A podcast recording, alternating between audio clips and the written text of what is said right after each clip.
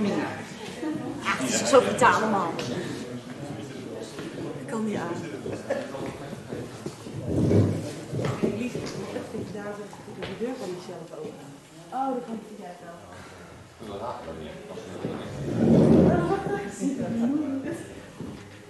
Goedenavond allemaal. Mijn naam is Ruben Baan. Ik ben eh, theoloog en ik geef les in Enschede. Hey, Dennis. Ik loop net in is niet aan. Hij is, hij is aan hoor. Ja, je moet altijd een afstand Hij is aan, maar hij is een beetje zachtjes. Hij is zachtjes. Is het beter? Wij gaan het weten. Goedenavond allemaal. Mijn naam is eh, Ruben. Ik geef godsdienst in uh, Enschede. Ik ben theoloog. En ik eh, loop een tijdje met Sander mee om te kijken hoe het er naartoe gaat in de Fonteinenzorg. Jullie kennen mij al. Dit is Maarten, jullie allen wel bekend. En vanavond willen wij het graag hebben over wat apologetiek is. En een beetje een proefje geven, voorproefje geven van wat het eh, volgens ons kan betekenen en wat je ermee kunt doen. Zodat jullie eh, achteraf een beetje weten wat het is en wat je ermee kan. Ehm, om even te beginnen met het woord, apologetiek. Ehm, daar gaan we als eerste mee beginnen. Ehm, vervolgens gaan we het hebben over wat het belang ervan is. Wat heb je nou eigenlijk aan? Is het nog wel nuttig voor christenen vandaag de dag? Ehm, een andere vraag die hierbij belangrijk is, is, is er wel waarheid? Kun je het wel hebben over of iets klopt of, of iets niet klopt? Daar gaat Maarten straks iets over vertellen. Ehm, we gaan enkele atheïstische bezwaren tegen het christelijk geloof behandelen. Eh, en enkele argumenten voor het bestaan van God, voor de waarheid van het christelijk geloof. Daar gaan we het kort over hebben. En als daar uh, vragen over zijn, voelt u zich vooral vrij om uh, hand op te steken en ons te onderbreken, zodat we het er met elkaar over kunnen hebben. Vinden wij alleen maar leuk. Um, we gaan het ook nog even hebben over uh, een aantal bezwaren tegen het christelijk geloof vanuit uh, is, uh, islamitische hoek. Dus vanuit mensen die zeggen, ja, er bestaat wel een God, maar het is niet die van het christendom. verklaar dit of dat eens vanuit hoe Jezus ziet zijn, of vanuit wat in de Bijbel staat. Die bezwaren zijn er ook. En ook daar houdt apologetiek zich mee bezig.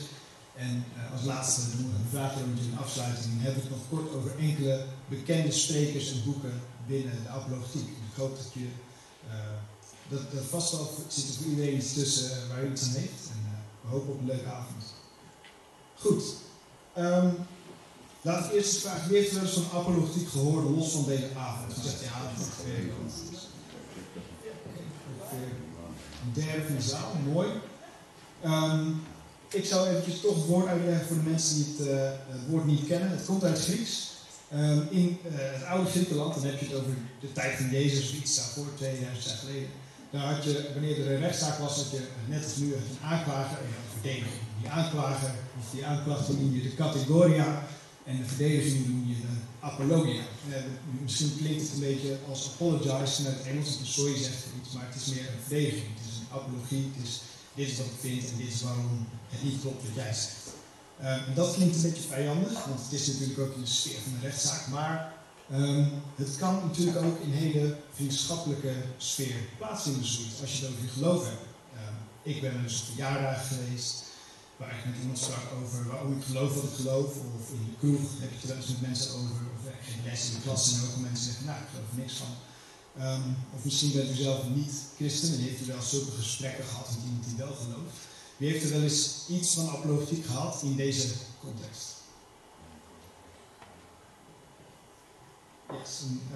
Kijken, meneer achterin met de bruine trui, een horloge. Ja. ja. Kunt u iets over vertellen? Uh, ja, gewoon een vriendschappelijke kring wel.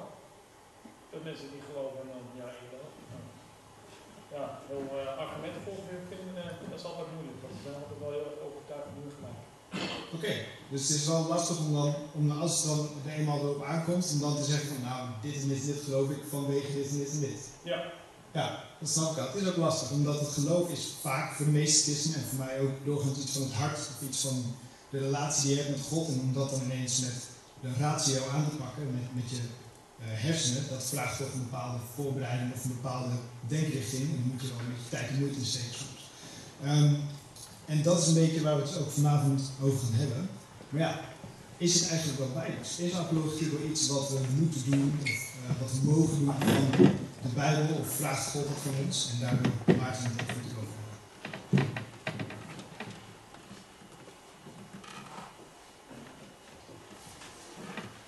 Ja, goedenavond allemaal. Ik ben dus uh, Maarten.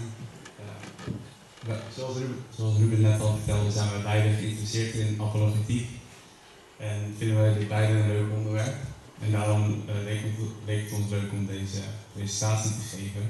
En wij zijn er ook beide van overtuigd dat het een belangrijk onderwerp is. Um, het kan bijvoorbeeld geloofstwijfel bij mensen weghalen of bij jezelf weghalen. En ook de Bijbel um, is ervan overtuigd dat het een belangrijk onderwerp is. Ik wil even naar een paar versen in de Bijbel kijken waar het gaat over apologetiek. Uh, het eerste vers is in 1 Petrus 3, vers 14 tot 15. Uh, daar staat namelijk het volgende. Vertrouw jezelf helemaal aan Christus toe. Hij is onze Heer. Wees altijd bereid verantwoording af te leggen van de verwachting waaruit u leeft, als daarop gevraagd wordt. Maar doe het wel vriendelijk en met het nodige respect. Um, als we um, in het Grieks gaan kijken, want het Nieuwe Testament is natuurlijk in het Grieks geschreven, uh, zien we bij het woord verantwoording, zien we het woord apologia staan, wat Ruben net vertelde, wat dus verdediging betekent. Uh, Petrus zegt hier dus eigenlijk, wees altijd bereid te verdedigen uh, de verwachting waaruit u leeft. En hij zegt dat eigenlijk iedereen bereid moet zijn om altijd te verdedigen de verwachting waaruit je leeft. Uh, dus niet alleen de dominees bijvoorbeeld, of de apologeten, maar echt, Peter zegt dat iedere christen dit eigenlijk zou moeten doen. En ook altijd.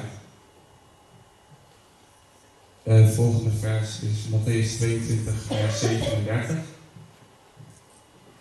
dit vers kent waarschijnlijk iedereen natuurlijk wel. Het is een bekend vers. Er staat, Jezus antwoorden.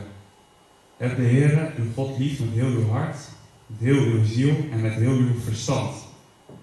En dan heb ik het uh, woordje verstand even gemarkeerd. Omdat uh, gaat over de Heer ons God lief hebben met ons verstand. met redenatie God lief hebben. Uh, over het algemeen lukt het ons wel heel goed, denk ik, om met ons hart en met ons ziel God lief te hebben. Alleen met, met ons verstand blijft misschien in sommige gevallen nog wel een beetje achter. En ik denk dus dat dat ook wel heel belangrijk is, aangezien Jezus het zelf hier ook zegt. Of bijvoorbeeld 2 Corinthiërs 10, vers 5. Met deze wapens zijn alle argumenten waarmee men zich tegen God verzet te ontzenuwen. Alle barrières tussen God en mensen worden daardoor omvergehaald. Hier spreekt Paulus dus echt uh, letterlijk over argumenten en het ontzenuwen van argumenten. Uh, om zo dus barrières tussen mensen en God weg te halen. Oftewel uh, om mensen God te kunnen laten zien. Dus Paulus zegt hier dat, het, dat wij argumenten kunnen ontzenuwen om zo mensen aan God te introduceren. En het laatste vers dat ik over apologetiek even wil vertellen is Handelingen 18, vers 28.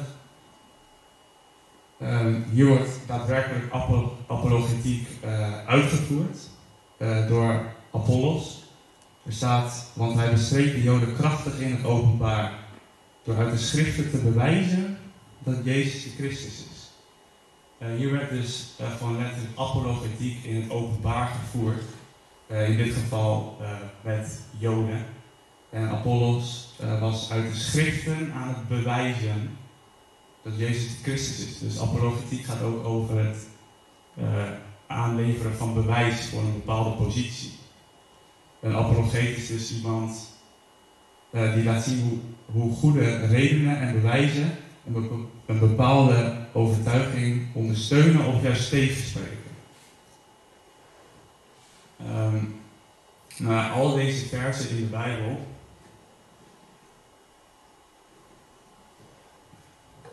hebben de assumptie dat er iets bestaat als waarheid. Uh, wij geloven natuurlijk allemaal in een objectieve waarheid, dat die bestaat en dat wij met z'n allen daar naartoe kunnen redeneren. Jezus zegt zelf, ik ben de waarheid in Johannes 14, vers 6. Uh, dus er moet waarheid bestaan, anders heeft heel apologetiek natuurlijk geen zin. Als we niet naar waarheid toe kunnen redeneren, waarom zouden we dan nog apologetiek uh, voeren of met elkaar in gesprek gaan over waarheid? Wij geloven dus in objectieve waarheid. Dat is iets dat waar is voor iedereen, overal en ten alle tijden. Uh, wij geloven dat dat het christendom is en uh, dat kunnen we dus ook verdedigen. Maar heel veel mensen in, tegenwoordig in deze ja, toch wel seculiere maatschappij zijn het daar niet mee eens en zeggen er is helemaal geen waarheid of niemand kan de waarheid weten. Bijvoorbeeld, dit is Immanuel Kant, een filosoof, die komt uit de verlichting en daar is die denkwijze eigenlijk een beetje ontstaan. Uh, Immanuel Kant is een filosoof en hij zegt, niemand kan de waarheid weten. Het is dus een bezwaar objectieve waarheid, dat je dat niet zou kunnen weten. Terwijl wij claimen dat wij het weten. Dus uh, we moeten eerst dit soort uh, claims als het ware kunnen beantwoorden voordat we überhaupt met apologetiek bezig kunnen gaan. Dus allereerst ook even kijken, bestaat waarheid? Bestaat er überhaupt iets als waarheid waar we met z'n allen naartoe kunnen redeneren? Want nogmaals, als dat er niet zou zijn, dan zou het helemaal geen zin hebben omdat wij jullie zijn, als er geen waarheid was. dat wil ik uh, toelichten met de Roadrunner tactiek. Dat is een filosofisch denktrucje dat in de apologetiek wordt gebruikt. Uh, om te kunnen laten zien of een claim waar is of niet. Heel makkelijk denktrucje eigenlijk. Uh, dat is simpelweg een claim op zichzelf toepassen. Het is effectief omdat het gebruik maakt van de wet van non-contradictie. dus ik wil dat denktrucje even met jullie gebruiken om een paar bezwaren tegen objectieve waarheid te weerleggen. Tegenwoordig horen we bijvoorbeeld in deze maatschappij, misschien wel in je vriendengroep of familie, er is helemaal geen waarheid. Heel leuk christendom, maar uiteindelijk is er helemaal geen waarheid, dus christendom is ook niet waar. Of bijvoorbeeld alle waarheid is relatief. het is waar voor jou, maar niet voor mij, zeggen ze dan bijvoorbeeld. Of niemand heeft de waarheid, zoals uh, bepaalde mensen zeggen.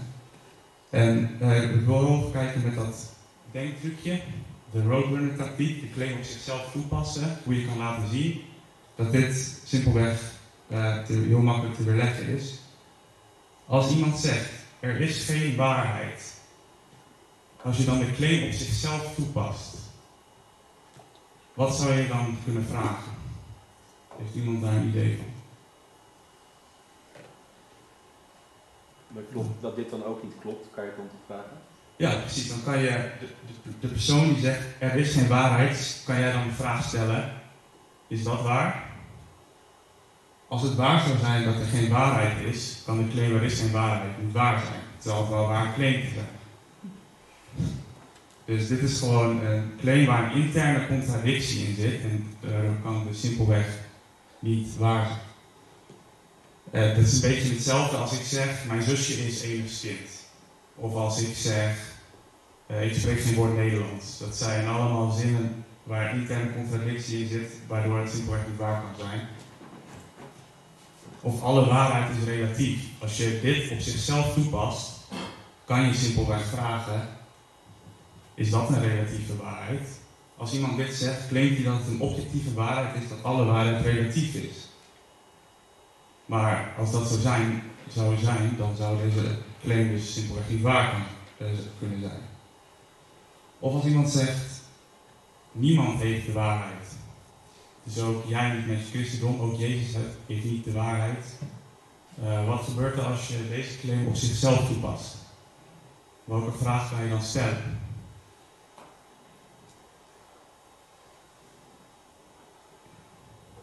Heeft iemand daar een idee Ja. Ja, wat is dan wel waarheid?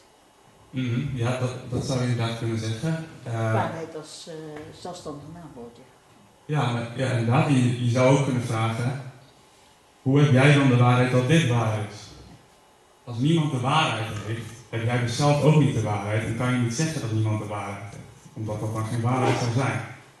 Als je zegt niemand heeft de waarheid, ga je er dus vanuit dat je zelf wel de waarheid hebt om die claim te kunnen maken. Uh, dus het is weer een interne contradictie. Hetzelfde als je zegt, uh, mijn ouders hebben geen kinderen gekregen. Dat is zeg maar iets wat je niet kan zeggen, net zoals je dit niet kan zeggen. Of er is geen waarheid in religie, alleen in wetenschap. Ook iets wat tegenwoordig vaak uh, een slogan wat best wel populair is. Als je deze claim serieus neemt, kan deze claim zelf niet waar zijn, aangezien dit een filosofische waarheid is. De claim zelf is geen wetenschappelijke waarheid en kan daardoor dus volgens de claim niet waar zijn. Oftewel, de claim kan niet voldoen aan de standaarden die het zelf zet.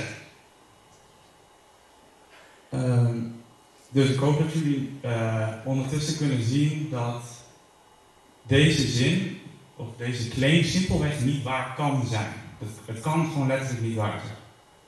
Want uh, zoals je ziet, dat die meneer uh, zichzelf, als je, deze, als je dit statement zegt, zaag je dus eigenlijk zo de tak bij jezelf weg. Omdat je claimt dat het waar is, dat er geen waarheid is. Waardoor de claim dus op zichzelf neervalt. En het dus simpelweg niet waar kan zijn.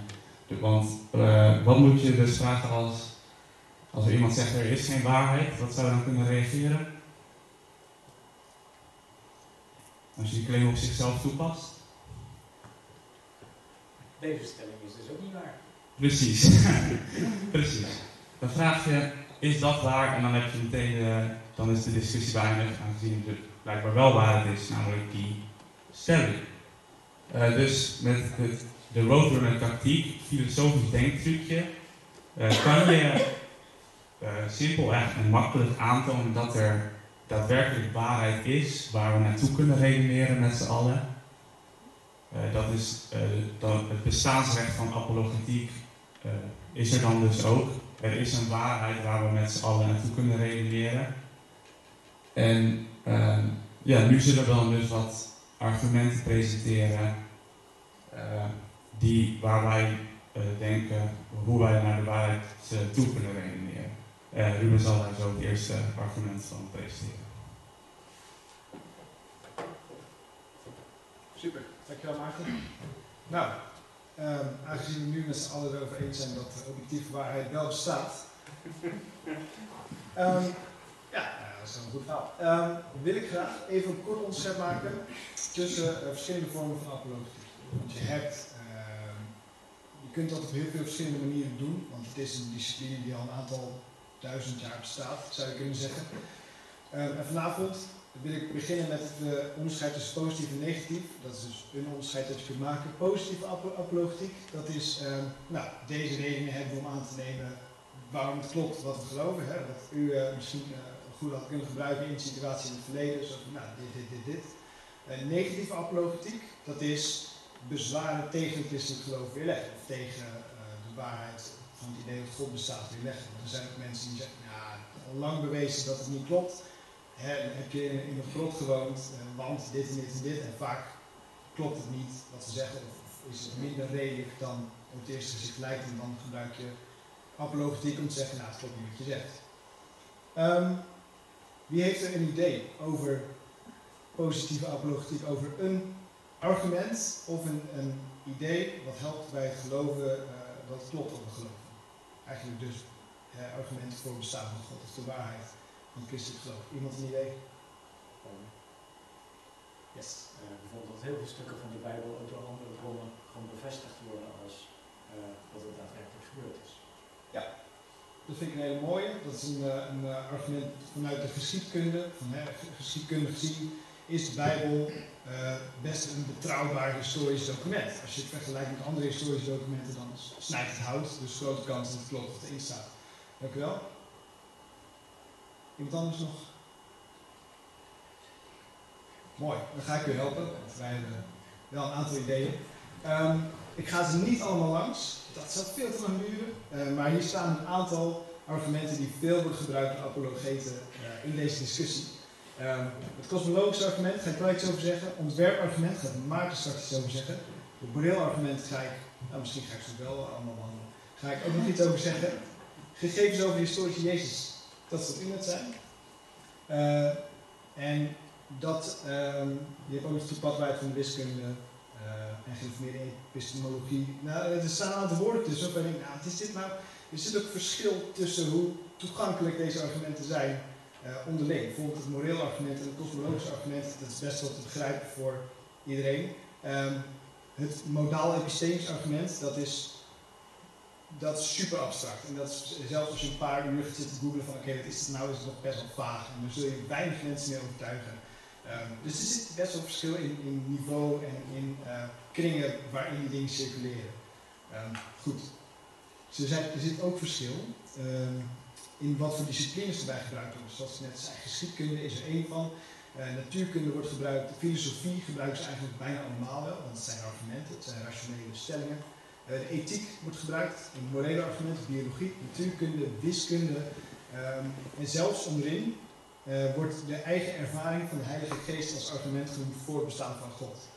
Um, dus er zitten van allerlei gebieden en wetenschappelijke disciplines zitten in verweven en eigenlijk is er geen gebied wat niet door apologetiek wordt geraakt. Er is veel overlap, ook bijvoorbeeld in het uh, ontwerpargument, daar zie je dat de natuurkunde en de scheikunde en de filosofie elkaar heel mooi vinden. Um, zijn er vragen tot nu toe? Mensen die iets over willen zeggen, die uh, iets niet begrijpen? Yes. Is er nog een principieel verschil in jouw uh, optiek tussen het bestaan van een God en het bestaan van een christelijke God? Want dat ontwerpargument zou je überhaupt kunnen gebruiken van het bestaan van überhaupt een God, zeg maar. Klopt. Dat is jou hetzelfde, zeg maar. Um, nou, ik, ik geloof dat uh, het christelijk geloof meer omvat dan alleen het bestaan van een God. Maar een argument kan er zoveel dragen. En sommige argumenten die um, geven reden om te geloven dat er een God bestaat. En dat, daar moet je dan mee doen. Bijvoorbeeld inderdaad het kosmologische argument of het ontwerpargument. Dat zou prima passen in een islamitisch wereldbeeld of een joods wereldbeeld. Um, en dus heb je, als je het wil, specifieker wil maken, andere argumenten nodig om te zeggen, ja, los van islam en jodendom klopt christendom gewoon. Bijvoorbeeld het ontwerpargument uh, vanuit de geschiedkunde, Bijbel. Dus dan moet je het zoeken in andere argumenten. Maar goede vraag. Ja, dank u wel. Um, dan wil ik even kort het kosmologische argument doornemen. Dat gaat als volgt. Alles wat begint te bestaan heeft een oorzaak. Het universum is begonnen te bestaan. Dus het universum heeft een oorzaak. Klinkt heel logisch, maar in het verleden dachten natuurkundigen en uh, astronomen dat het universum eeuwig was. Dat het gewoon voor altijd al bestaan heeft. Uh, en het is pas sinds een aantal tientallen jaren geleden dat ze zeiden, ja, we hebben nu best wel veel bewijs dat het gewoon een Big Bang was. Het was gewoon een moment en daar is ruimte en tijd en moleculen, materie, alles is daarin ontstaan. En dat is uh, ongeveer 14 miljard jaar geleden geweest en daarvoor was er niks. En dat klinkt tof, zeker omdat heel veel wetenschappers zeggen, ja, we hebben dit bewijs, we hebben dat bewijs, allerlei bewijs. Maar het vormt ook wel een probleem, omdat je dan moet gaan uitleggen waar het vandaan kwam. Eerst hadden ze dat probleem niet. En als je gaat kijken naar, oké, wat voor oorzaak moet het dan zijn? Um, dan kijk je naar iets wat dus niet in ruimte bestaat, want ruimte is begonnen bij dat punt. Iets wat zonder tijd bestaat, dat is daar ook begonnen. Iets dat zonder materie bestaat, dat is daar ook begonnen. Iets dat zelf geen oorzaak heeft, anders heb je datzelfde probleem. Wat kwam daarvoor dan? Wat is daarvoor dan geweest? Je moet ergens een eerste startpunt hebben. Um, en iets heel, blijkbaar heel veel energie, omdat het universum daaruit voortgekomen is. En als je dan zegt, nou, dit, bij elkaar is eigenlijk een soort omschrijving van wat heel veel mensen God noemen, dan heb je wel een sterk punt voor een soort algemeen idee dat er een God bestaat. En dit snijdt best wel hout, want dit uh, argument komt heel vaak terug in de apologetiek en het is best moeilijk om inderdaad te ontworstelen. Mensen verzinnen uh, inderdaad oneindige teruggang van universa die uit elkaar ontstaan, een soort multiversum. Of uh, die stellen dan de vraag, ja, wat heeft God dan veroorzaakt? Um, dat is een leuke vraag natuurlijk, maar die wijst verwijst wel weer dat je dan weer een oneindige teruggang van oorzaken gaat neerzetten die ook niet handig is, omdat je, ja, daar kom je niet uit. Je moet ergens een eerste punt hebben. En christenen geloven dat dan iets is als, als God. En mensen die niet in een God geloven, moeten het toch doen met dat ze nog niet zeker weten wat het nou exact is. En dat is dus wat apologetiek doet. Zegt niet van onomstotelijk bewezen dat God hier is, maar eerder van dit is wat we weten. En de beste verklaring die we tot nu toe hebben, is wat wij God noemen. En als jij een betere verklaring hebt, dan moet je het zeggen, want we gaan het daar met z'n allen over hebben.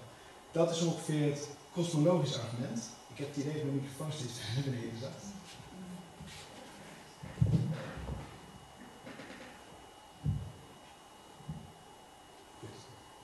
Als Ja, zeker. Want als je naar dat punt toe gaat hè, en je kan daar niet voor kijken, ja. Uh, ja, hoe zit dat dan met, met die absolute waarheid die dan toch die je dan toch zou moeten kunnen kennen. Wat bedoelt u precies? Nou, als je dat, dat punt daarvoor, hè, daar, daar kunnen, we eigenlijk niet, kunnen wij als mensen eigenlijk niets over zeggen. Ja. Want, maar hoe zit het dan met een, een claim van een absolute waarheid? Zou, is die claim dan ook voor de mens? Dat een mens de absolute waarheid zou moeten? De claim was volgens mij niet dat de mens in staat is om de absolute waarheid perfect eh, waar te kunnen nemen, maar wel dat die er überhaupt is. Want dat is vaak wat ontkend wordt. Van, eh, dat eigenlijk, de samenstelling die u voorstelt, het feit dat mensen het niet glashelder kunnen zien, eh, zou dan moeten betekenen dat die waarheid er niet is. En dat volgt volgens mij niet. Volgens mij is die wel. Ja, kun je maar zo ver kijken als je, als je kunt kijken. Maar de mens is beperkt eigenlijk om voor dat punt te kunnen kijken. Ja, lijkt me wel. Ja. Dus moet je het doen met de info die je hebt. Ja. En dan, Het is begonnen. ja, en dan zeggen de christenen van nou, waarschijnlijk was, of heeft God op het aanknopje gedrukt. En non-christenen die moeten iets anders zeggen. Ja. Goeie vraag, dank u wel. Eh, Maarten, zou jij iets willen vertellen over het ontwerpargument? Denk ik, toch? Ja, zeker.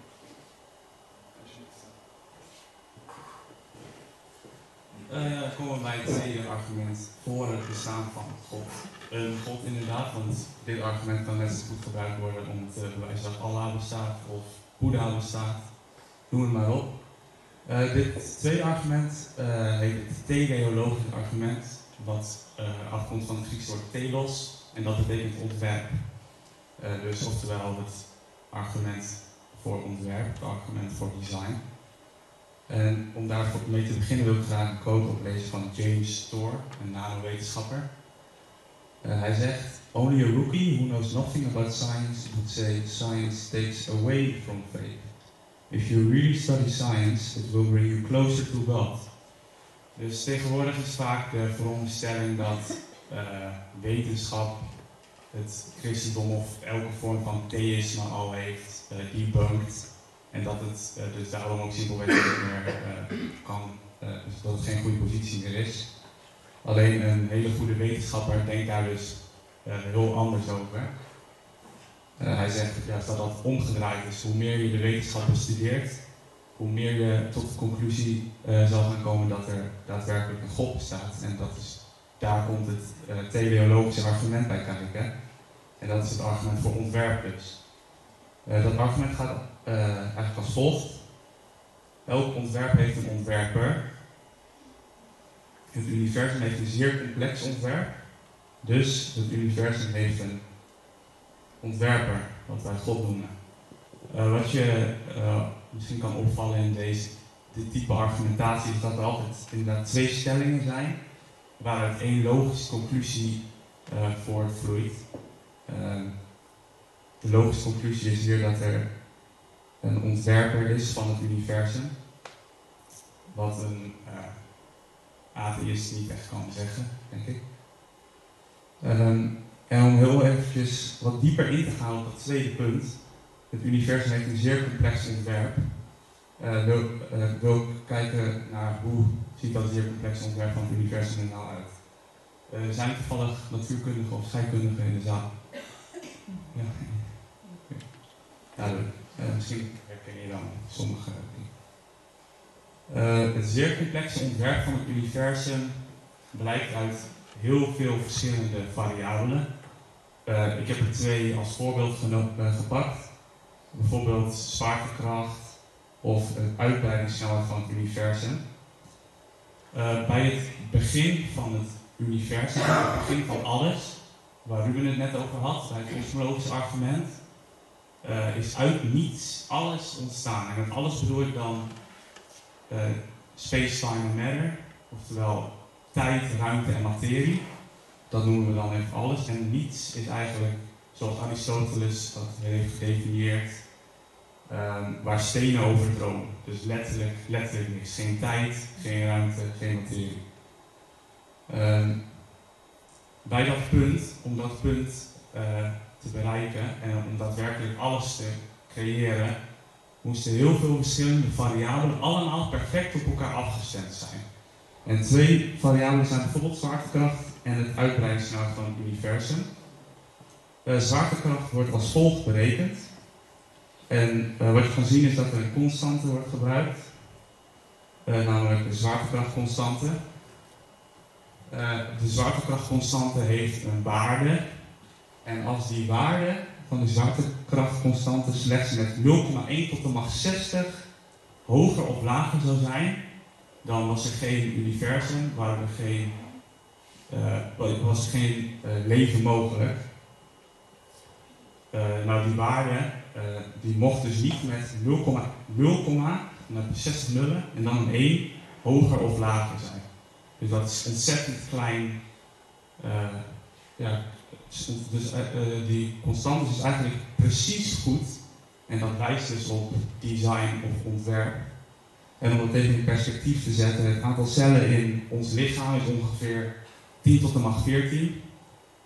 Het aantal seconden dat is verstreken sinds dat tijd is begonnen. Dus sinds wat uh, de Big Bang noemen, is 10 tot de macht 20. En we zien dat de constante met slechts 0,1 tot de macht 60 uh, zou mogen variëren. Dus je ziet al hoeveel nullen dat zijn. Uh, en hoe uh, klein die variatie dus eigenlijk zou zijn, wat mogelijk zou zijn. Uh, over uitbreidingssnelheid, daar bedoel ik mee, het universum breidt zich steeds uit. En dan wordt het als volgt berekend en de kosmologische constante is daar een onderdeel van. Voor formule je niet verder te letten. maar die kosmologische constante was dus ook nodig, was dus ook een van de variabelen die nodig waren om het universum te creëren. En als die constante 0,1 tot de macht 120 uh, een hogere waarde zou hebben of lager, dan zou er wederom geen leven mogelijk zijn. Omdat dan het universum te snel zou uitbreiden, waardoor er geen sterren en planeten zouden zijn, of een implosie zou plaatsvinden, waardoor er ook geen leven zou zijn. Dus ook deze waarde is eigenlijk weer perfect. Als deze waarde 0,1 tot de macht 120 hoger of lager was geweest, was er geen leven mogelijk. En zo is dat met heel veel verschillende variabelen. Ik heb er nu uh, nog maar twee gepakt. En een, wetenschapper genaamd Roger Penrose, uh, natuurkundige en wiskundige, uh, heeft dit idee uh, genomen en heeft nou eigenlijk berekend wat de kans is dat het universum oorspronkelijk door kans is ontstaan. Hij heeft dus al die verschillende variabelen gepakt. Uh, deze twee zo, maar uh, alle denkbare variabelen. En heeft dus berekend wat nou de kans is dat het universum door toeval is ontstaan. Want al die verschillende variabelen moesten namelijk perfect zijn. Als één te hoog of te laag was, dan zou het al uh, ervoor zorgen dat er geen leven mogelijk was. En uh, hij heeft trouwens ook uh, de Nobelprijs gewonnen. Hij staat daar links met de Nobelprijs in de hand. Uh, heeft hij in 2020 gewonnen. En uh, hij, uit zijn berekening kwam het percentage 0,1 tot de macht 6 tot de macht 123 procent. Dat zijn zo onvoorstelbaar veel nullen dat je daar helemaal geen, helemaal geen, uh, ja, helemaal geen idee over hebt. Dat zijn meer nullen dan het aantal zandkorrels wat er op deze aarde zijn, letterlijk. dus die kans is zo ontzettend klein dat het universum door toeval is ontstaan dat je eigenlijk zou kunnen zeggen dat de optie toeval bij het ontstaan van, universum, van het universum geëlimineerd is. Waardoor eigenlijk de enige mogelijkheid uh, nog overblijft, namelijk ontwerp. En uh, elk ontwerp heeft een ontwerper, en dat is degene die wij God noemen. en dit vind, dit vind je ook terug in de Bijbel voordat deze percentages bekend waren. Psalm 19 zegt de hemelen vertellen over Gods grote Heer en het hemelgeweld spreekt, spreekt over zijn scheppend werk. Nou, als je dus echt het hemelgeweld gaat bestuderen en wat nou de kans is dat dat bij toeval is ontstaan, uh, kan je dus echt zien dat het wel gewoon ge, uh, gecreëerd moet zijn door een intelligent wezen. En dat intelligente, intelligente wezen is dus uh, de persoon die wij God noemen. Uh, ja, dus dit argument laat dus zien dat iets, eigenlijk iemand, buiten tijd niet gebonden aan tijd, niet gebonden aan materie, niet gebonden aan ruimte, uh, het universum heeft moeten creëren. En hij is zo nog ontwerper en de Bijbel spreekt ook over dat het universum ontworpen is, bijvoorbeeld in Psalm 19. Dus ik denk dat je op deze manier kan laten zien dat het heel onredelijk is en helemaal niet rationeel is om te denken dat het, uh, dat het universum ontstaan is door kans, zoals heel veel atheïsten uh, claimen.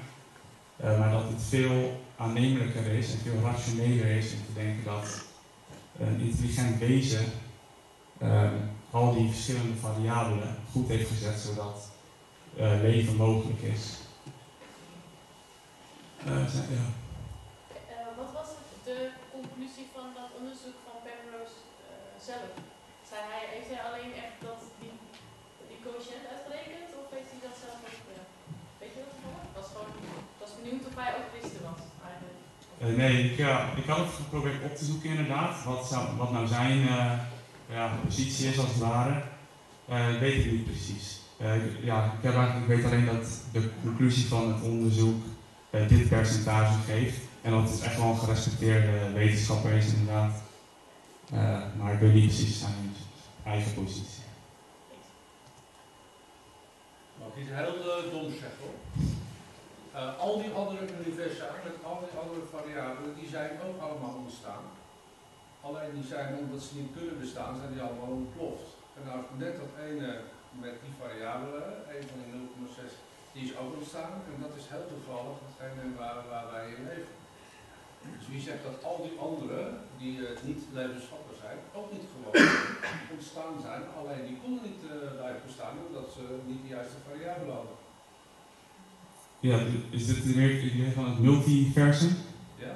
Ja, inderdaad. Uh, vaak zijn atheïsten die dit proberen te ontsnappen, dit dilemma van dat ze moeten toegeven dat er een ontwerper is uh, maakt gebruik van het, het tegenargument, namelijk dat er een multiversum zou, zou zijn, waar een oneindig aantal universums zal zijn, waardoor het dus niet gek is dat op een gegeven moment uh, je uiteindelijk alle verschillende variabelen goed zou hebben. met oneindigheid aan jouw zijde is heel veel mogelijk, inderdaad, zeggen ze dan.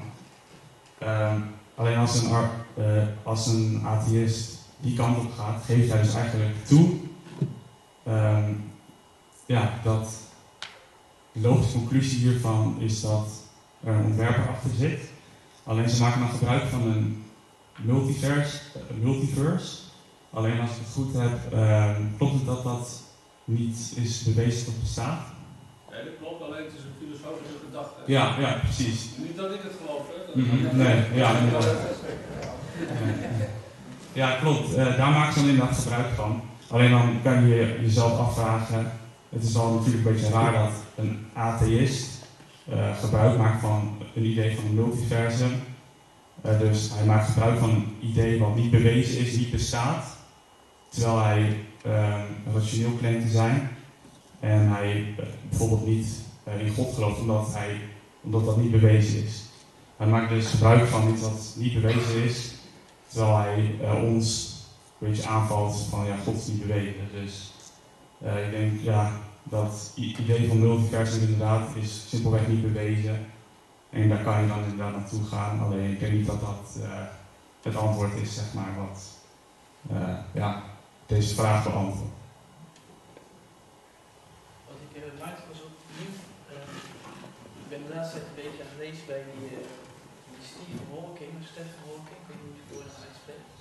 Stephen. Steven, denk ik. Dat iemand hier inderdaad in de heel veel mee bezig is. En uh, ja, los van multiversum ken ik eigenlijk alleen maar uit de Marvel films. Dat was toen. Maar niet uit, uh, de filosofie. Maar hij, hij, hij zegt, bij Steve Hawking leest het wel vaak, dat dus dat mengsel, dat bloeisel, dat chemische goedje van helemaal het begin, hè, bij een kleine tennisbal, dat, dat is die enorme CERN, CERN-installatie, onder bij uh, Italië, weet je, waar ze allemaal, uh, ja ik ben alleen op dit gebied hoor, waar ze tegen elkaar knallen. Ja. Vier Higgs-deeltjes. En Higgs-deeltjes die dan weer zorgen dat alle deeltjes massa krijgen en zo. Dat daarom dus een heel sterke gedachte is van, uh, het kan nog steeds. Hè. Dus de- ze staan op het punt om te laten zien dat wat aan het begin van het universum bestaat, komt al pas gebeuren, dat het nog steeds kan gebeuren. Namelijk via die hele weg van, van, van zwarte materie en x-deeltjes en allerlei, allerlei dingetjes. Heb je ervan gehoord? Eh, ja, ja, ken Stephen Hawking's eh, eh, idee inderdaad eh, over dit. Ehm, als je het hebt over van niets iets creëren, je had het net over deeltjes die dan bij Ja. elkaar Ja, inderdaad... dat is precies wat die Stephen Hawking zei. Je kan dus wel uit het niets iets creëren. Want er zijn dus, en dan kom je dus in die kwantum Ja, kwantummechanica. ja. Er zijn dus deeltjes die zomaar in één keer tevoorschijn komen. Terwijl je niet weet waar ze vandaan komen. Ja, klopt. Maar bij, volgens mij, bij eh, eh, ik weet niet zeker, maar bij kwantummechanica heb je volgens mij inderdaad nog geen deeltjes, maar heb je wel ruimte. Alleen eh, het niets, wat wij als niets definiëren, kent ook geen ruimte, als het ware. Ja. Yes. Mag ik vind het een goede hoor, Sander. Dankjewel. Um, dan moet ik wel zeggen dat het idee van quantum, ehm kwantummechanica, dat veronderstelt wel dingen die we inderdaad, wat, wat jij zei, waar, waar stenen over dromen, dat is niks. Iets zonder eigenschappen. En eh, de kwantumzee, waarin deeltjes inderdaad in en uit het bestaan springen, dat is eh, wel iets. Dat, dat heeft eigenschappen, dat heeft energie, dat heeft ehm, ofwel golfjes ofwel deeltjes, afhankelijk van hoe je dus naar kwantummechanica kijkt. Dus dat, ehm, dat zou je niet niks, niet niks kunnen noemen. Ehm, en ik weet, volgens mij zijn ze ondertussen ook niet bezig met, eh, ik weet niet zeker wat ze doen, maar als ze dat daar doen, als ze daar inderdaad de eh, oorspronkelijke eh, toestanden van de Big Bang zouden willen nabootsen, dan denk ik wat ze daar dus zouden doen is dus iets beginnen wat, waardoor die waarden weer, ik, ik heb geen idee, gok hier, weer door elkaar gegooid worden. Misschien weet u dat, wat ze aan het doen zijn? Nee? Oké. Ehm, en, maar die waarden kunnen dus van alles zijn. Dat is dus een beetje het punt. Die kunnen dus heel erg verschillen. En dan zou je dus een nieuw balletje uit de enorme bak met mogelijkheden trekken. En die, die zou dan Ja, daar kom je waarschijnlijk... hier weer op terug inderdaad. Hey, k- k- kennen jullie christelijke denkers die hier wel mee bezig zijn? Want de kwantummechanica is ook echt zo'n onderwerp. Maar je leest dus wel heel veel vanuit Stephen Hawking en co. Hè? Lees je erover.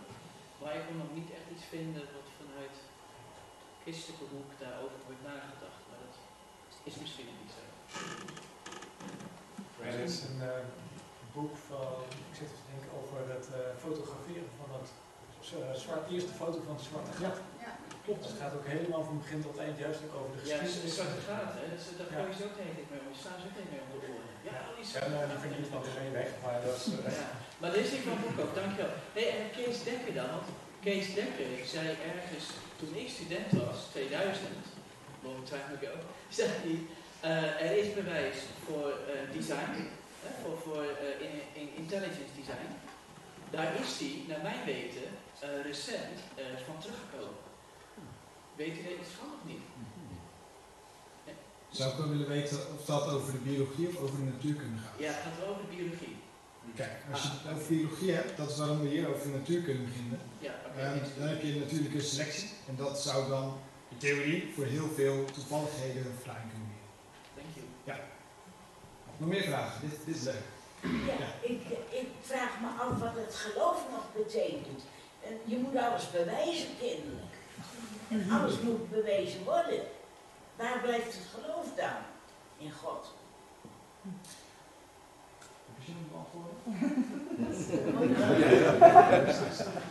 Ehm, goeie vraag. Nou, nou zou ik wel durven zeggen dat ehm, zelfs het meest eh, in, in overgave vertrouwen hebbende geloof toch wel veronderstelt dat bepaalde dingen eh, waar zijn. Dat er toch wel een beroep wordt gedaan op redelijkheid. Namelijk dat u voelt dat God een relatie met u heeft. Of dat u merkt dat de liefde van God die u naar andere mensen eh, toont, dat dat een verschil maakt. En dat is ook redelijk, zou ik willen zeggen. U ziet die dingen, dat neemt u waar en u denkt hé, hey, dat is voor mij een reden om te geloven dat het klopt wat ik geloof.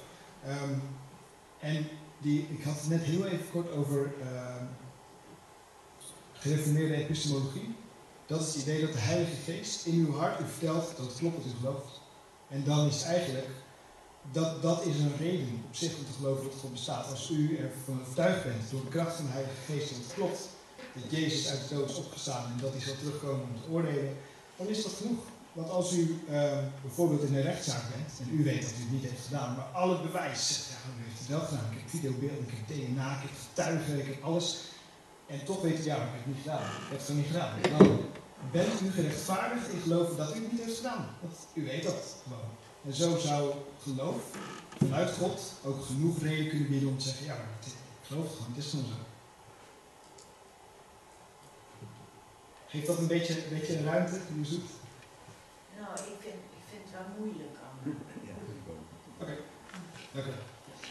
Eh, ja, we hebben het nu over cosmologie, hè? nog niet over, over evolutie en dergelijke. Hè? Eh, ja. Nou, als, ik, als ik inderdaad aan, uh, aan de kosmos denk, hè, dan heb ik over miljoenen sterrenstelsels, uh, planeten. En, en, als je het dan over ontwerper hebt, hè, ik, ik vind dat dan wel lastig omdat dan, hè, wij zijn als mens in een hele korte tijd, hè, we bestaan eigenlijk als, als mens, zeg maar. Maar je hebt wel die enorme ruimte met die enorme sterrenstelsels. En denk je van ja, hoe, hoe koppel je dat dan aan een ontwerper? En hoe kom je dan überhaupt dan al vanaf het begin bij de, bij de christelijke God uit? Niet vanaf het begin bij de christelijke God, denk ik. Dat, dat is inderdaad, inderdaad uh, eerder gevraagd ja. over. Hè? Maar, maar wel een soort um, ontwerper, dus wat Maarten zei, omdat je zelfs vanaf deze kleine knikker met hele beperkte ruimte en tijd die je hebt, wel hele bizarre dingen te weten komt over het universum. Of die getalletjes, als je er heel klein beetje aan draait, dan implodeert het. En dat is blijkbaar universeel. Want op de maan heb je ook die zwaartekracht constant, is hetzelfde getalletje, heb ik me laten vertellen. En op andere planeten en plaatsen is dat allemaal exact hetzelfde. En dat, dat um, had niet gehoeven, had ook een ander getalletje kunnen zijn. En dat kun je vanaf hier nu zien, dat dat zo is. Ja, maar wat ik wil zeggen, we hadden ook genoeg kunnen hebben aan, aan, aan dat ronde balletje, aarde noem ik dat maar, en, en die pol eroverheen, de hemel. Daar hadden we eigenlijk genoeg aan kunnen hebben. Waarom, waarom moet er is die route? Nou, maar we hebben die enorme ruimte. We hebben die, ja, het is een enorme. Ja, Kees Dekker beschrijft het in zijn boek als, als ja, overvloedig. Waste of space. Ja, maar het is zo enorm. Of gaan, of gaan we misschien al die planeten en sterrenstelsels nog een keer bewonen? Of, ja, ik, vond het leuk. Vind. Ik vind het wel lastig om daar dan een heel duidelijk ontwerp in te zien. Ja? Heel eng. Ja, dus, ja. Uh, ja, vaak wordt dan gezegd, God is eigenlijk helemaal niet uh, efficiënt met wat hij doet. Uh, hij heeft zo ontzettend veel ruimte en planeten, et cetera, gecreëerd. Waarom zou je het doen? Hij is helemaal niet efficiënt. nu denk ik dat efficiëntie is alleen iets wat je kan toepassen op wezens met gelimiteerde tijd, et cetera. God is bij nature ongelimiteerd aan tijd, is tijdloos. En is dus ook efficiëntie hoef je ook dus ook niet op hem toe te passen, aangezien, uh, aangezien hij daar alle tijd van de wereld en kracht en macht, et cetera, heeft om te doen wat hij wil. Dus ik denk dat je efficiëntie alleen op mensen met gelimiteerde kracht, tijd, gelimiteerde macht, kracht en tijd kan toepassen en dus niet op God, denk ik. Je kunt, het, je kunt het nog omdraaien. Kijk, wij zijn door God als wezens geschapen die ontzettend geïnteresseerd zijn in alles wat er om ons heen gebeurt. Al die dingen die zo bijzonder zijn. En een bioloog die kan zijn hele leven naar, wij spreken, een set bloemetjes kijken. En is dan nog steeds niet uitgestudeerd. Een sterrenkundige die kan ook nog steeds zijn rol op. als we geloven in het eeuwige leven, um, stel je dan voor dat in één keer alle bijzonderheden op zijn in het universum. Stel je voor dat er niks meer te ontdekken valt. Stel je voor dat wij in het nieuwe leven nog steeds misschien kinderen krijgen. Als je het over het uh, argument, ik heb wel dat argument gehoord van ja, dat kan niet het eeuwige leven, want er komen er steeds meer mensen bij, er gaat niemand dood. Dus op een gegeven moment is het helemaal vol. Dat is natuurlijk een, een, een flauwekul argument, omdat je uh, beseft inderdaad van hoe miniem wij nu nog zijn.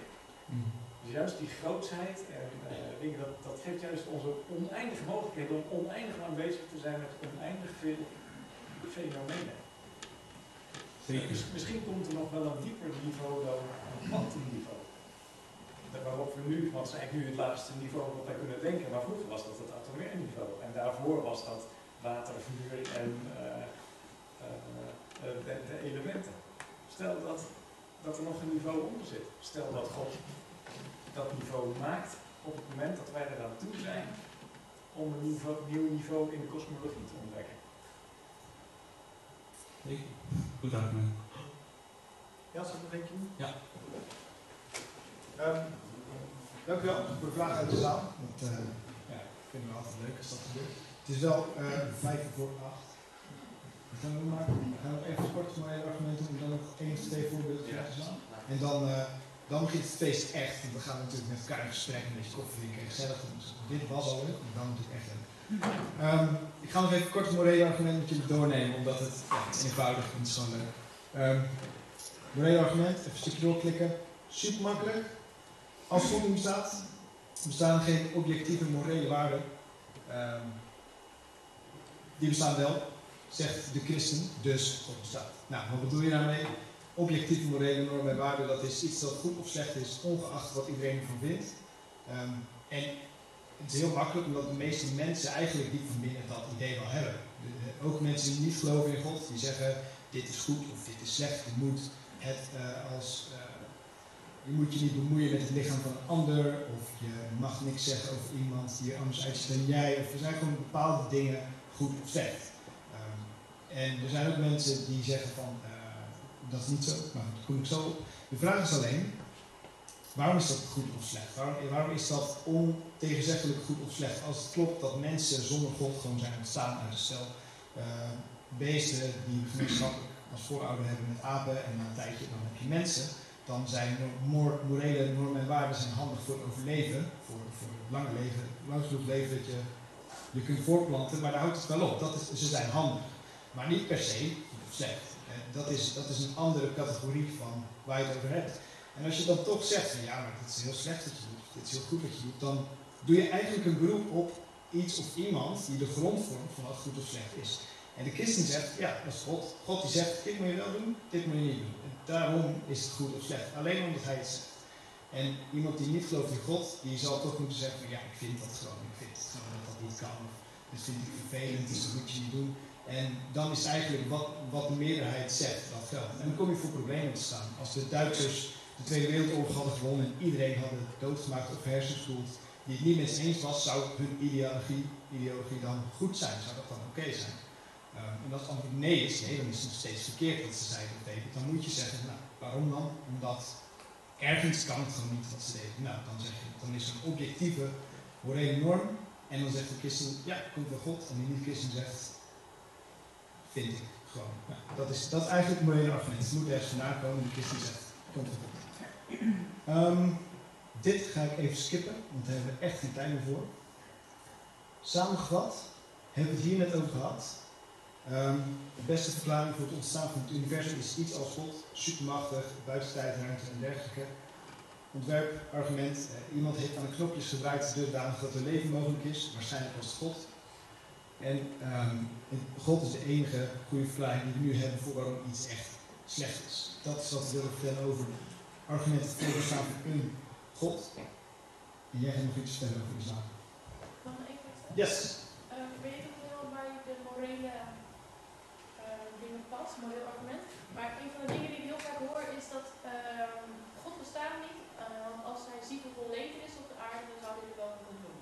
Is dat hier een beetje bij? Of is dat, vind Ja, dat ja. heel moeilijk? Dat is eigenlijk wat ik net wilde skippen. Oh, is zo? Maar je zit, je zit lekker in de sfeer van waar we het over willen hebben. Dat is wel leuk. Ehm, zou, zou je niet een, nog een keer een avond organiseren hierover en dan over de andere argumentatie? Want dat- we zitten lekker op stoom, dat blijft iedereen leuk. Sure. Bij deze. Als we langskomen met koffie, hè, dan kan je het doen. Nou, weet je, ehm, anders stellen we gewoon die vraag aan het eind en alle mensen die het leuk vinden om naar te luisteren, die blijven zitten. Yes? Verder?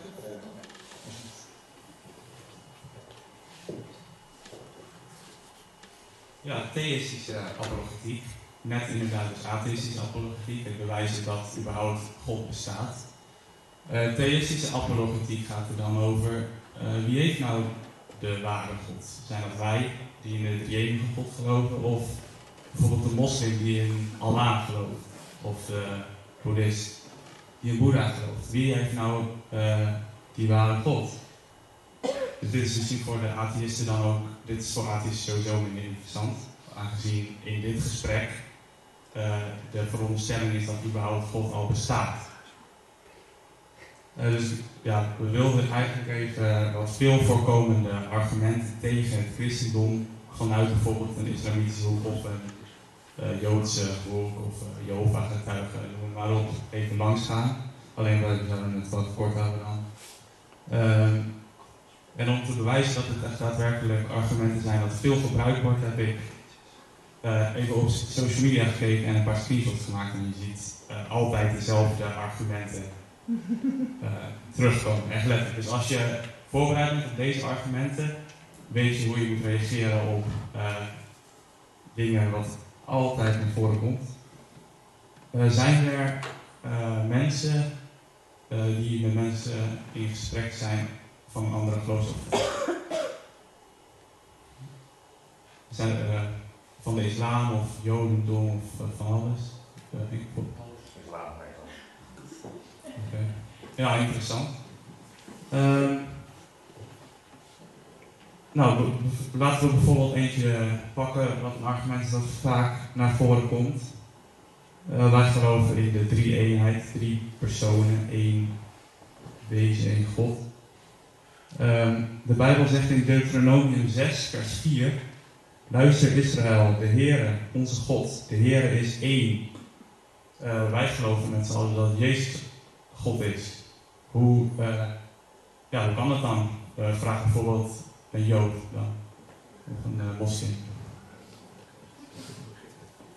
Heeft iemand hier dan misschien een antwoord op als dit in een gesprek naar voren zou komen? Hoe kan je dit nou verklaren? Er staat letterlijk in de Bijbel, de Heer onze God, de Heer is één. Maar jullie geloven dat uh, Jezus God is. Hoe kan dat? Nou ja, dat Jezus God is, dat daar, daar spreekt de Bijbel ook best wel heel voorzichtig over. Maar het, het begrip de Zoon van God is natuurlijk veel meer. en hij heeft veel meer titels, hè? een Messias. Dus ik denk juist het, het zoonschap van God, eh, van, van Jezus, dat dat veel belangrijker is. Hè? Dus dat het, de hele, dat hele term van zoon zijn, dat is een heel belangrijk thema in de Bijbel. En als je daar inderdaad uh, aandacht voor krijgt, dan snap je ook waarom Jezus eigenlijk de Zoon van God is. Uh, dus ik zou eerder zeggen van ja, als je het zoonschap van, van Jezus begrijpt en waarom dat aan God gekoppeld is, dan begrijp je eigenlijk met veel meer dat, ja, en dat, dat het eigenlijk een verbinding is tussen het zoonschap en God. En in die, verbind, in, in die verbinding, uh, daar mogen wij dus eigenlijk ook in mee gaan doen. Dus uiteindelijk worden wij dus ook kinderen van God genoemd. Ja. En daar krijg je die verbinding met God. En, maar die is dus heel expliciet tussen Jezus en tussen God. Maar vooral in het zoonschap. Ja, klopt. Uh, ja, zeker. Uh, alleen ja, wat dan iemand gewoon heel simpel uh, als reactie geeft, maar dan heb je dus wel twee tegenstrijdige uh, als het ware. Want je zegt alsnog dat uh, God één is. Uh, alleen, ja, ja. ja, wat is het dan? Eén bakje bananen of uh, staat niet goed gedefinieerd wat het is? Precies. de assumptie van dit argument is inderdaad één persoon. De Heer onze God is één. Wij als drie eenheid gelovende christenen geloven ook dat God één is. er staat niet inderdaad één in wat. Waar geloven dat God één in wezen is. Drie personen in één, één wezen. Um, en dan zou je dat bijvoorbeeld kunnen zeggen, dat het niet per se staat één in persoon, maar één in wezen. En om dat punt duidelijk te maken, kan je dan bijvoorbeeld naar passages in de Bijbel gaan uh, waar dit idee ondersteund wordt. Dat bijvoorbeeld voorbeelden gegeven wordt waar uh, twee personen één naam hebben. Als je bijvoorbeeld gaat naar Genesis 5, vers 2, uh, eh, zie je dat, uh, dat twee personen één naam hebben. Dus er is een meervoud in één naam. Net zoals dat wij geloven dat Vader, Zoon en Heilige Geest één naam hebben. God of Yahweh. dus ik denk dat je op die manier zo'n soort argument zou kunnen beantwoorden. Um, Even er eentje uitkiezen, denk ik. Nou, laten we dan maar gewoon deze doen. Ehm, je ziet staan, het is een screenshot van de uh, gebruikersnaam AbdeenTube. Dit is een uh, account met 800.000 volgers, een islamitisch account. En uh, dit soort apologeten van de islam brengen daadwerkelijk echt constant dit soort argumenten naar voren. En ik denk dat ze hier dus ook echt een goed punt mee maken en het christendom mee weerleggen. Dus ook dit is een argument dat ik denk van, hier moeten wij bereid uh, een antwoord op kunnen geven. En hij zegt als, als volgt, als Jezus God is, waarom zegt hij dan tijdens dat hij gekruisigd werd, mijn God, mijn God, waarom hebt u mij verlaten? Matthäus 27, 46. Hij zet hem bij, lees je Bijbel. Uh, ja, je merkt dus dat vooral vanuit de islam heel veel uh, met moslims spreekt over waarom is Jezus God, omdat het voor hun, uh, omdat voor hun Jezus simpelweg een profeet is en dus niet God is. Daarom zijn vaak met uh, moslims een gesprek hebben over waarom is Jezus nou God, waarom geloven jullie dat? En dan proberen ze bijbelpassages te quoten waaruit blijkt dat dat niet zo is. En dan denken ze dat dit dat bewijst. Heeft iemand hier een uh, antwoord op? Waarom zegt Jezus mijn God, terwijl hij zelf ook God is? Hij staat in Psalm 22, vers 2. Correct. ja, uh, het antwoord dat je hierop kan geven is, uh, Jezus quote hier iets. Hij quote hier het Oude Testament in Matthäus 27, vers 46. Terwijl hij aan het kruis hangt, quote hij uh, het Oude Testament, Psalm 22, vers 1. En in Psalm 22, vers 1 staat letterlijk: Mijn God, mijn God, waarom hebt u mij verlaten? Jezus quote dus die psalm om te laten zien dat hij de Messias is waar over geprofiteerd is. Hij zegt dus: uh, Ik ben degene waar, waar Psalm 22 het over heeft. Dat, is de reden waarom Jezus dit quote. En niet om te zeggen, uh, God, waarom heeft u mij verlaten?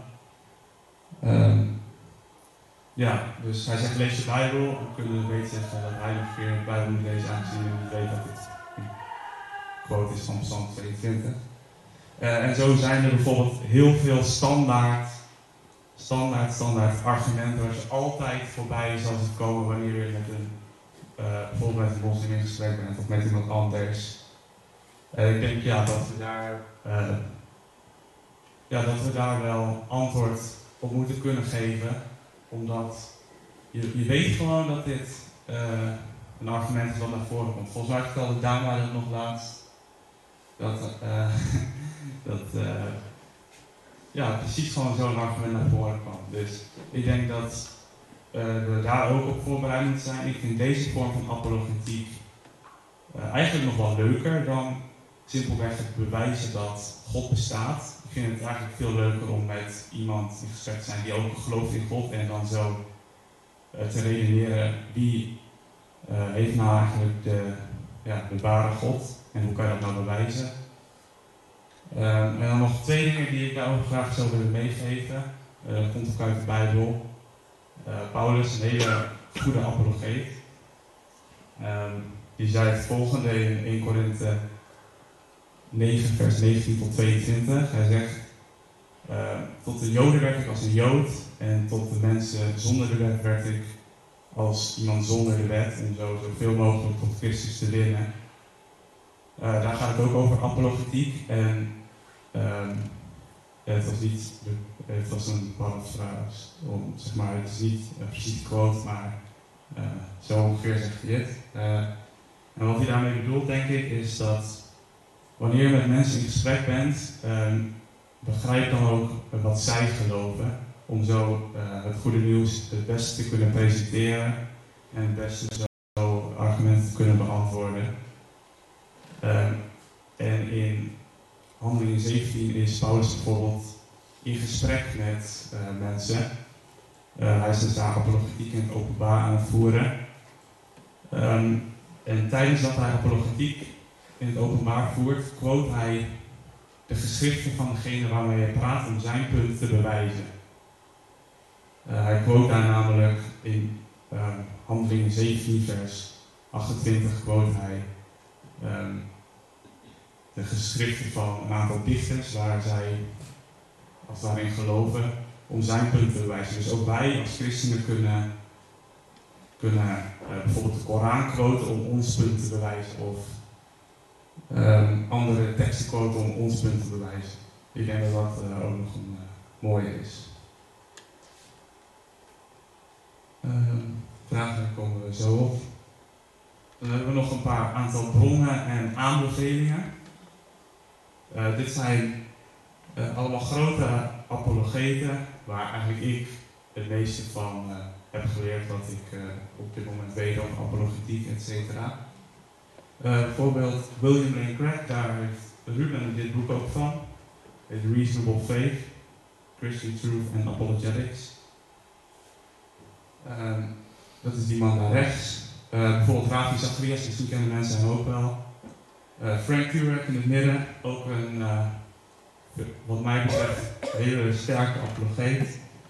Eh, als je meer op zoek bent naar de theïstische apologetiek, dus bijvoorbeeld debatten, formele debatten tussen christenen en moslims, die zijn natuurlijk ook heel veel, kan je bijvoorbeeld Anthony Rogers opzoeken.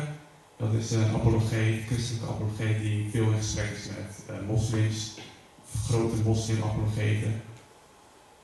Eh, en Rick Peels, eh, die kent, eh, daar is Ruben, de, die ken ik persoonlijk zelf niet, daar heb ik niks van gelezen, daar kan Ruben nog wat over toelichten.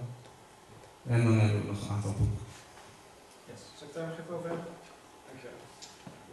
Ehm ja, korte lijst met wat boekjes voor mensen die zeggen, nou, dit of dit onderwerp vond ik het leukst. Nou, welke boeken moet ik dan pakken? Um, linksbovenin Tim Keller in alle redelijkheid heb ik hier ook liggen.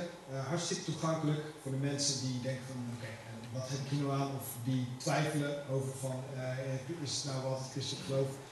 Dit is echt wel een goede instapper. Ehm, neem even de tijd om te bladeren als je zin hebt. Ze liggen hier. Ik wil ze wel graag aan het eind van de avond terug in mijn boekenkast hebben. Dus neem ze niet mee. Maar ik kan even kijken. Um, Reasonable Faith van William Lane Craig is in het Engels. Fi- Filosofisch verhaal wel. Best wel gedetailleerd. Dus die moet je. Ehm, in het midden bovenin van Frank Turek, ook best toegankelijk. Heb je ook in het Nederlands. Ik heb niet, geloof om een niet genoeg geloof om een atheïst te zijn en stelen van God. Ehm vereist iets meer uitleg om uit te leggen waar, waar het dan precies over heeft, maar ook niet heel ingewikkeld. Die in het midden, God bewijzen, vrij nieuw, volgens mij 2017 of iets dergelijks. Hartstikke leuk door Stefan Paas, eh, ex-theoloog van Vaderland en Rick Pils. Ehm, ik vind vooral Rick Pils daarin heel sterk, filosoof, eh, die, die, die eh, een beetje Tim Keller gehalte, eh, die leggen daarin, gaan een beetje heen en weer inderdaad, met van, eh, heb je er nou wat aan apologetiek of niet? Inderdaad, welke rol speelt het in het geloof? En als je dan toch hebt over specifieke argumenten, legt Rick Pils dat volgens mij heel goed uit. Ehm, links onderin, als je problemen hebt met God van het Oude Testament, van hoe kan het nou dat hij daar het ene zegt en het Nieuwe Testament het andere is, ehm, is hij een moreel monster? Dan is, God een moral monster van Paul Copen een goede aanrader. En rechts voor de echte diehards van eh, Emmanuel Rutten, eh, de man van het modaal argument en het toepasbaarheid van de wiskunde, eh, technisch verhaal. Voor als je echt, ja, als je echt diep in wilt, dan kun je die nog oppakken. Staat in Nederland, super chill. En ik heb hier ook nog liggen ehm, handboek van apologetiek. Dat is echt meer een theologenwerk. Er staat de geschiedenis in en enkele praktische zaken, maar het is ook echt wel, als je een beetje een beeld krijgt, nou, komt het vandaan eh, hoe heeft het zich ontwikkeld, dan heb je hier misschien ook nog wat aan. Ik laat het even liggen, kunnen mensen in kijken zo meteen. En dat was het wel voor wat we wilden zeggen qua inhoud, denk ik. Ehm,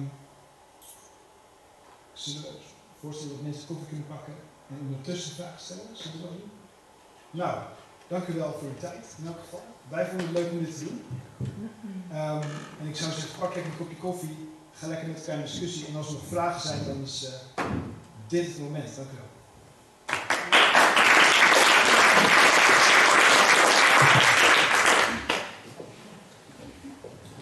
Komt er niet meer uit?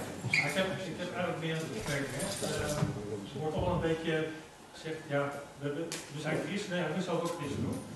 Eh, maar daarnaast hebben we ook atheïsten, hè? dat zijn eigenlijk niet. Maar ik, ik zelf vind het ook wel heel goed om te zeggen van, eh, ja, wat atheïsten zeggen is ook niet allemaal onzin. Eh, en dan zit ook een beetje ook wat Thomas Halik, hè? Weet je die naam kent? Sorry? Thomas Halik. Dat is een uh, Tsjechische theoloog. Die zegt eigenlijk, je moet, je moet niet te snel, zeg maar, uh, met elkaar in... Uh, dus je moet, je moet inderdaad, dat zeggen jullie ook al, moet goed naar elkaar luisteren. Maar eigenlijk de vragen die zij stellen zijn denk ik ook heel vaak onze vragen. Ook als je het over, over bijvoorbeeld, uh, hoe zeg je dat, de, de, de lijden in de wereld hebt. Maar toch ook wel een beetje, wij, als mensen weten wij gewoon alles. Nee. En, en ik denk dat het ATS daar toch wel een punt heeft. En dat is ook helemaal niet.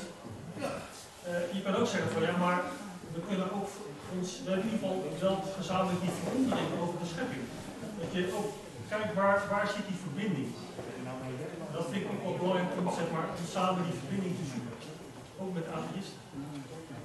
En met u eens. Daarom vind ik het leuk dat uh, ja, wanneer er dan toch een debat plaatsvindt tussen mensen die heel erg voor zijn en mensen die beetje tegen zijn, dan zie je soms dat ze elkaar kan ontmoeten op een bepaalde plek. Inderdaad, over de, de verwondering van de schepping of uh, of dat ze het eens zijn over hoe de wereld eruit zou zien als het geen God zou zijn. Inderdaad. Uh, dat, is, dat zie je vaak. Ja, ik ben het er wel mee eens. Dank u wel. Hey, ik heb ook nog drie gebeurd. Waar